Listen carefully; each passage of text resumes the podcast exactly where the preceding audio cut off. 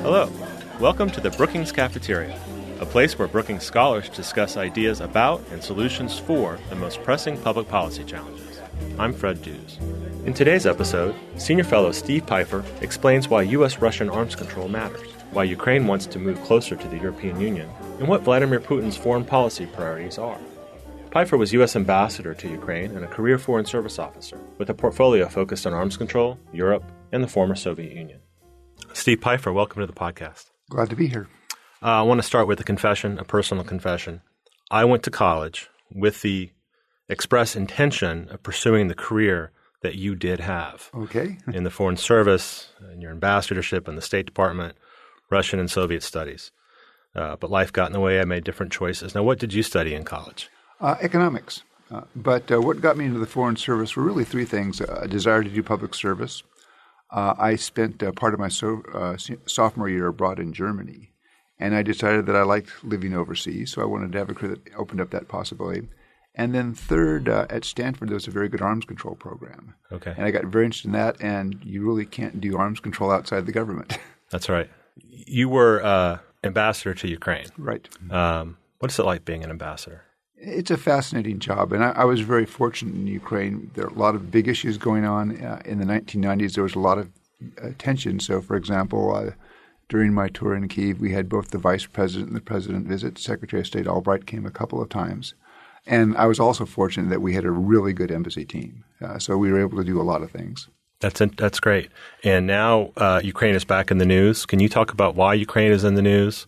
And uh, kind of what it means and what we should be thinking about? Well, Ukraine's in the news right now because it's uh, it has a choice to make. Um, Ukraine has negotiated with the European Union an association agreement that includes a free trade arrangement between uh, Ukraine and the European Union that would give Ukrainian exporters access to a huge European market. The EU has said that uh, Ukraine, though, first needs to make some domestic reforms because mm-hmm. over the last three years, unfortunately, there's been a fairly serious slippage on democracy within Ukraine. Now, the Russians are not happy about this. Uh, the Russians are applying some pressure. In fact, in uh, July and August, the Russians uh, basically turned off a number of Ukrainian imports into Russia. But if anything, that seems to have completely backfired, and Ukraine seems more determined than ever to sign the association agreement at a summit with the European Union in uh, November. The question is, are they going to do enough on domestic changes. And this, in large part, may boil down to the release of Yulia Tymoshenko, a former prime minister who's been in prison for two years now. If they did that, I think that would ice the deal and they could sign the uh, association agreement, which would be a big step forward. Now, she, she is the uh, former prime minister associated with what I think was called the Orange Revolution. Is that true? That's correct, yes. And that was a few years ago? Right. Uh, she, uh, I mean, Viktor Yushchenko was the, the, main leader, but she was a very important part of the Orange Revolution, which took place in 2004 uh, after a ballot that very obviously was stolen. And, and, the thing that I think surprised everybody, including a lot of Ukrainians, was hundreds of thousands of Ukrainians took to the street in November, December, stood out there all night to protest this. And it basically brought the government around to schedule a new election, which Viktor Yushchenko won, and he appointed Tymoshenko as his prime minister. Unfortunately for the Orange Revolution, is the two of them didn't get along very well and the infighting prevented them from tackling some of the problems that Ukraine really needed to deal with. And I think a lot of uh, Ukrainians then were disillusioned with the very ironic result that in 2010 they voted in Viktor Yanukovych, and he was the person against who the Orange Revolution had been targeted. And so you think the Ukrainian people, by and large, would like to be part of the European Union? Most polls show that now 50 plus percent of Ukrainians would like to be associated with the European Union. Part of that is because the living standards in the European Union are very attractive to Ukraine. Uh, I think, though, others they, they like the, the democratic standards, they like rule of law. It's also an increasingly important thing for Ukrainian business. I think a large number of Ukrainian businesses now would like to have that rule of law type society where they don't have to worry about the corruption and other arbitrary application of rules that they have to deal with today. From Ukraine, I feel like we could pivot in our conversation to either Russia or arms control, which is also about Russia. Let's go to arms control. Okay. What are the issues today and, and why do they matter? Sure. Well, you know, we're now in the third year of uh, implementation of the new Strategic Arms Reductions Treaty, New START, which was signed by President Obama and then President Dmitry Medvedev of Russia back in 2010.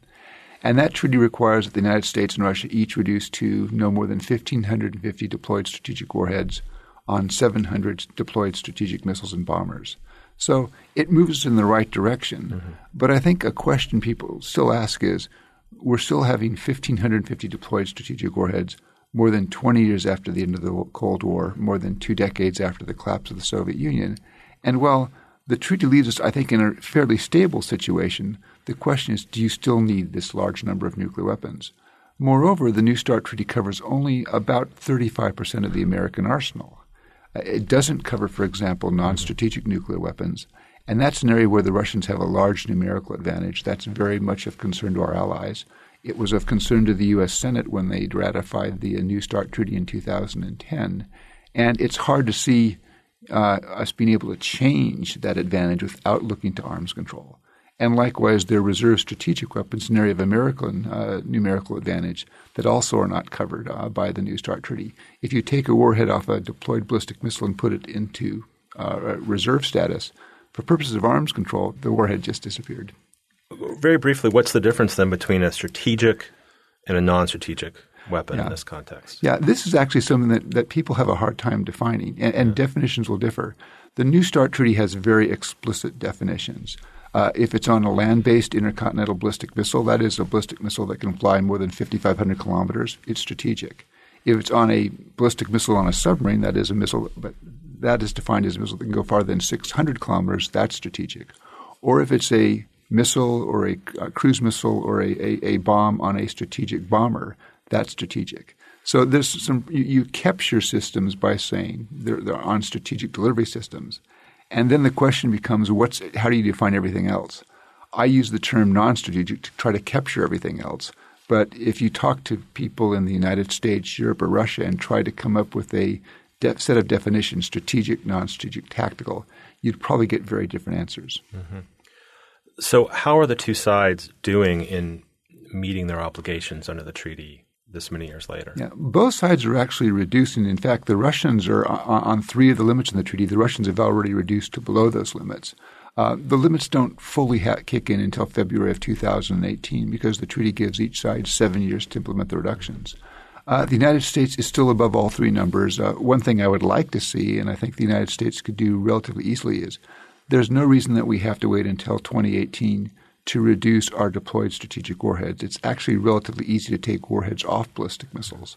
So that's, I think, a step that the administration could take. Uh, it would not give up any meaningful military capability, but it would reinforce the administration's uh, policy, which it announced back in 2010, of reducing the number and role of nuclear weapons in American policy. Why is it important to think in terms of these uh, these hard numbers, 1,550? Why not 2,000? Why not 1,000? Why not go to 500 on each side? Well, part of it is, is how you approach the idea of nuclear reductions. Uh, my, my, guess is that the best way to, is going to be in a step by step process. So uh, my colleague at Brookings, Michael O'Hanlon, we wrote a book last year called "The Opportunity: Next Steps in Reducing Nuclear Arms," and our suggestion was that the United States and Russia, as a next step, negotiate one more bilateral treaty in which you would capture all U.S. and Russian nuclear weapons, strategic, non-strategic, deployed, non-deployed, and you'd basically cut them in half. So from a number of maybe 4,600 to 5,000 each, each side would come down to some maybe 2,000 to 2,500 total nuclear weapons. Now, we chose that number in part because it was difficult for us to see the Russians going lower than that without bringing third countries in. And our argument was having one more bilateral negotiation will be hard, but it will be easier than if you have five or six countries around the table. But I think after, if you could get to that level, to go below that, you probably have to begin to bring in third countries, starting with Britain, France, and China. And that makes the process more complex. Well, I'm glad you brought in third countries. That's, that's also on my mind. When we talk about the U.S. and Russia bringing down their nuclear arsenals, what effect does that have on the other nuclear powers, both declared and non-declared? Yeah. Well, I think one of the reasons that the United States should continue to pursue further nuclear reductions is to enhance our credibility when, with regards to pushing back against nuclear proliferation. Because the United States and Russia, even under the New START Treaty, are still going to have 90 to 95 percent of the nuclear weapons in the world. So if we're not seen as making an effort, an active effort to reduce those weapons, it's awfully hard to go to China and say, don't build up, or go to Iran and say, don't build a nuclear weapon. Now, I'm very much a realist on this. A new American Russian agreement is not going to cause an overnight change in attitudes in North Korea or Iran. But what I think it will do is give us greater credibility with other countries. And those are the countries that we want to turn to diplomatically to motivate them to apply pressure on, on, on the countries who are behaving badly in the proliferation area. And for example, uh, if you go back and you look in 2010, the Obama administration signed the New START Treaty. It issued a new nuclear posture review that talked about reducing the role and numbers of nuclear weapons in American strategy. And since that period, we've had much greater success in terms of cranking up countries to apply greater sanctions on the economic side against Iran to the point where this seems to be having a real impact on thinking in Tehran. So again, I, am not sure it affects directly what happens in North Korea and, and, and Iran, but I think it does give us greater diplomatic leverage to bring third countries to put pressures on those countries that are behaving badly in the proliferation area. And so, thinking beyond that, what about zero nuclear yeah. weapons? I know you're a member of an organization called Global Zero. Yeah.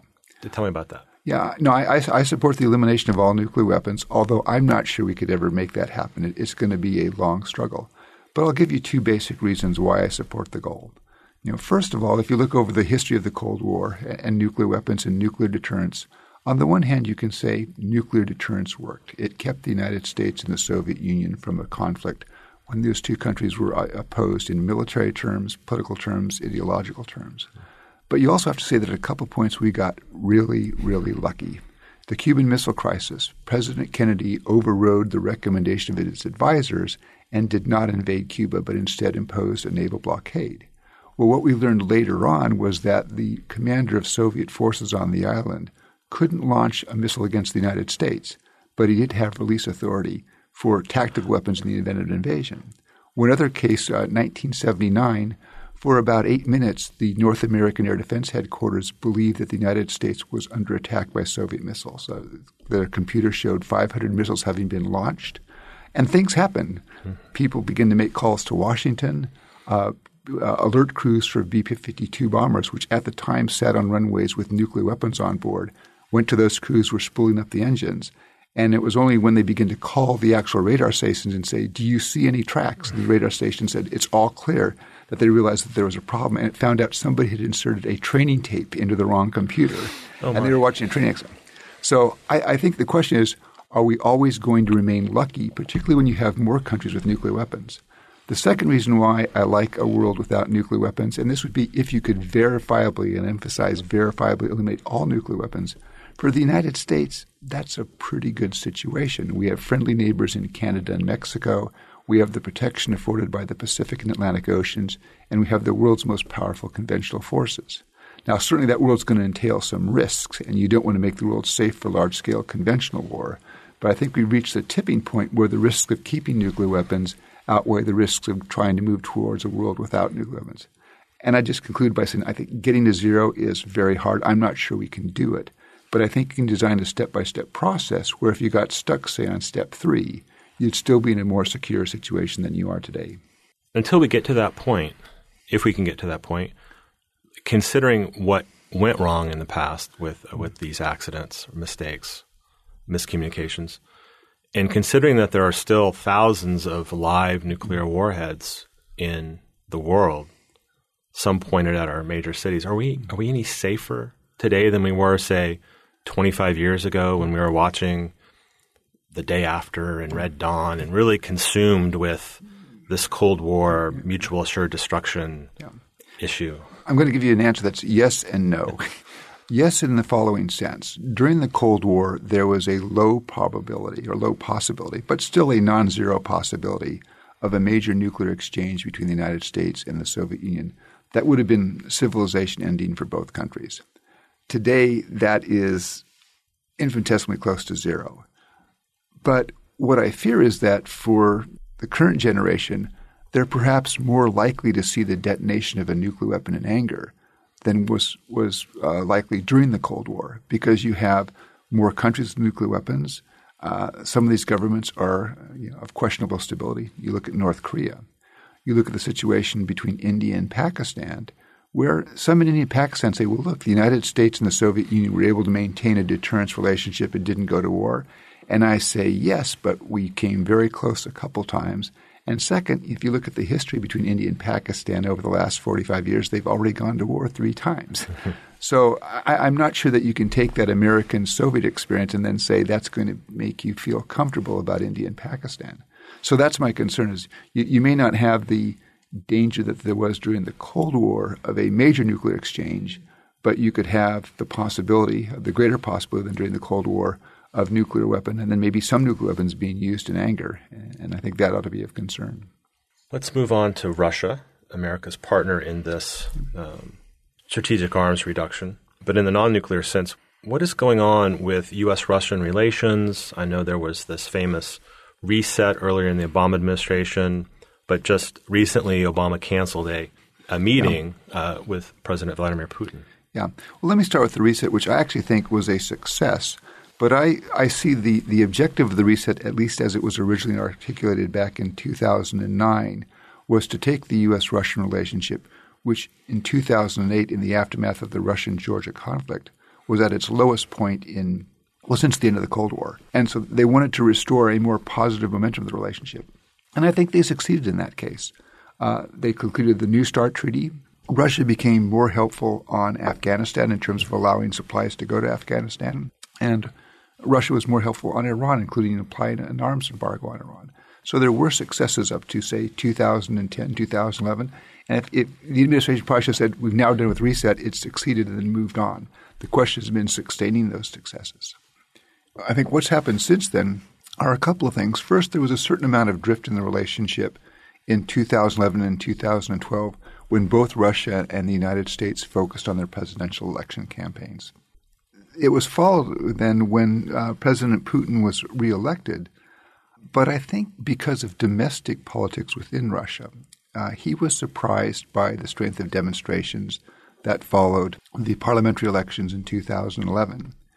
And he has, I think, adopted a new domestic course, a significant element of which is portraying the United States as an adversary. Uh, and, and that's made it perhaps more difficult to deal with Russia. It's also caused irritation. I mean, what the Russians can't do is you can't segregate the message that you broadcast to your domestic public from the message that leaks out overseas. And, so, in terms of accusing the United States of, of motivating the demonstrations, uh, being intent on doing all sorts of things, interfering in Russian society and such, it, it's created a bit of, a, of tension. And it's also uh, on the arms control side. Uh, basically, it's not clear that the Russians are prepared to move beyond the New START treaty. And that was one of the issues when the, the White House uh, in August announced the postponement of the bilateral summit that had been planned between Presidents Obama and Putin in Moscow. What the White House said was look, on the big issues that are on the agenda for the summit, on further nuclear reductions beyond New START, on resolving the differences between the sides on, on missile defense questions, on building a, a, a broader uh, trade and investment relationship, they said the Russians haven't engaged. You know, there's been no response to our offers on New START. There's been no response to our proposal for transparency on uh, on missile defense systems. And so the White House basically concluded that this visit to Moscow was going to be little more than a photo op. Uh, and, and, they weren't prepared to go on those terms. They, they wanted to use the summit to actually push and achieve some, some progress on tangible issues. And they concluded in August that that was not going to be possible and that the summit, therefore, made no sense. On missile defense, I remember when I was much younger, when I was in college, it was all about Reagan's Strategic Defense Initiative, and I, I knew I understood then why the Soviets were upset about it. But I haven't heard about missile defense issues uh, lately. What what are the missile defense issues? Well, basically, um, the uh, United States has been building a limited missile defense capability to defend the United States. And it's been American policy since going back to the Bush 41 administration not to try to have the Reagan-esque vision of a missile defense system that could protect us against everything, because they pretty much concluded that we had neither the technology nor the resources to make that happen. But instead, the policy since the early 1990s has been to have a capability to defend the United States against a limited ballistic missile attack, such as might be mounted by North Korea or Iran in the future if they were to ever do, uh, obtain a reliable intercontinental ballistic missile capability. Uh, and it specifically rules out the idea of trying to defend against a Russian attack simply because a Russian attack would be so large. Now, the Russians have uh, expressed concern that the capabilities that the United States are building could undermine the Russian deterrent. And I'm sympathetic to the Russian position in principle. I mean, mm-hmm. if you have if you have two sides with roughly equal strategic forces, off strategic offensive forces, and one side builds up a missile defense capability that can negate part of the other's offensive forces, you undermine that balance. But today, the gap between offense and defense is so large that it shouldn't be an issue. Uh, in February of 2018, the United States and Russia each will be able to have 1,550 deployed strategic warheads. At that time, at a maximum, the number of American interceptor missiles that could engage a strategic warhead will be 44. And so when you're looking at 44 interceptors against 1,550 warheads, I mean, that there's not an issue here. That gap is so large that it's not something that you need to worry about. But the Russians continue to worry about it. Yeah, to some degree, I, I, feel like talking to you, I'm still I'm in a master class in college talking about the, the Soviets and overwhelming our defenses and mutual assured destruction. It's it's still very interesting uh, uh, in the sense that to some degree this kind of thinking is still going on, although mm-hmm. the, the threat is almost, as you said, non-existent, yeah. at least between the United States and Russia.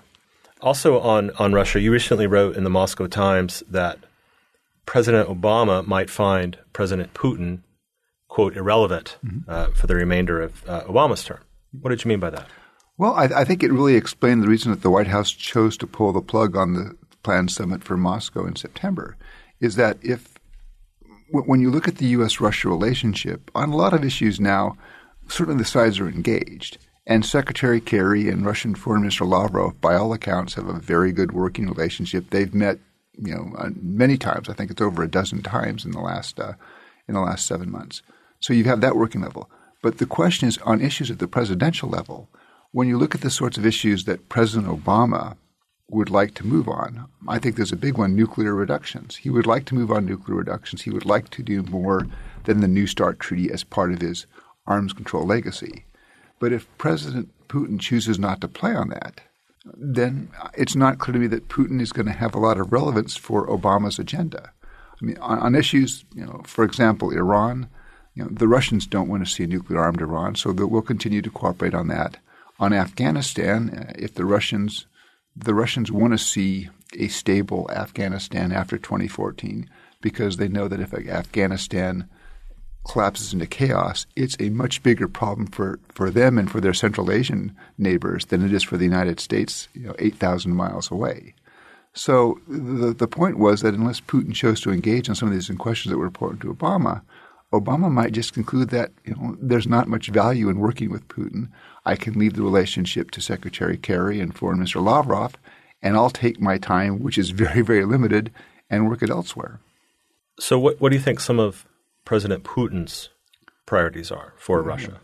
Well, I, I, think President Putin, uh, I mean, his, his major priority right now is to rebuild Russian influence in the post Soviet space. Now, I don't think that Mr. Putin is trying to recreate the Soviet Union. Uh, even he understands that the Soviet Union is a part of history. But what he wants to do is have a situation in which neighboring states, Ukraine, uh, Belarus, the Central Asian states, those states that once were part of the Soviet Union, on big issues, think about Moscow's reaction before they make a decision. He wants to have influence in those places. And this is precisely the problem right now that Moscow has with Ukraine is Ukraine's decision to sign the association agreement is going to move Ukraine hugely towards the West. The Russians aren't happy about that, and they're trying to block that. Uh, my own sense is that, in fact, though, that the Russian tactics not just this year, but in previous years, have been counterproductive, and if anything, are pushing Ukraine more quickly towards the West. So that's their focus, and the Russians have come up with a number of institutional suggestions. They talk about a customs union now with Russia, Kazakhstan, and Belarus, which they would like to see evolve into sort of a counterpart to the European Union. Uh, but so far, countries like Ukraine, Georgia, Moldova look at that, and they're not very interested. They're much more interested in dealing uh, with the West and the European Union. A second foreign policy for priority for Putin is basically, and this gets to a self image of Russia as a superpower on par with the Soviet Union the sort of influence it exercised during the Cold War. He wants Russia to be a player. And, and this is what you saw in Syria. When the Russians saw the opportunity, this plan that they idea that they put forward on working to eliminate chemical weapons from Syria was an opportunity really for Russia to put themselves center stage on the Syrian question, perhaps pull the United States away from the idea of a unilateral military strike and move this question back into the UN Security Council, which is very important for Russia because if the issue stays in the Security Council, the Russians have a veto. This might be, it is an extremely theoretical question, but is Russia's status as a superpower today dependent on it being a nuclear power? I think if you look at Russia's power statistics today, um, their claim to being a superpower really rests on two issues. First of all, nuclear weapons. And that may be one reason why Russia is more reluctant uh, than we would like in terms of reducing below uh, the New START levels is they want to have lots of nuclear weapons because that establishes them as a nuclear superpower on par with the United States. You know, my argument is that you could cut the United States and Russia each in half down to say 2,000 nuclear weapons, and each country would still have six or seven times as many nuclear weapons as any third country, so they would still be a superpower in nuclear terms. Uh, but the Russians haven't yet bought on that logic. And then I think the second area that Russia has where it's a superpower status is its ability to produce oil and natural gas. And it, it's an energy superpower although that's actually both an asset and I think it's also um, a liability for Russia. Because as long as the economy relies on pulling, pumping things out of the ground, uh, they they haven't been doing as much as they could in terms of building a modern, high tech uh, economy uh, that takes advantage of the abundance of smart, you know, and bright uh, young Russians and it's unfortunate, but when you look around the world and you look at countries outside of Russia and you ask, what do the Russians make that people want to buy? Weapons, maybe, perhaps nuclear reactors, you know, but nobody talks about their latest Russian car or their latest Russian television or their latest Russian computer.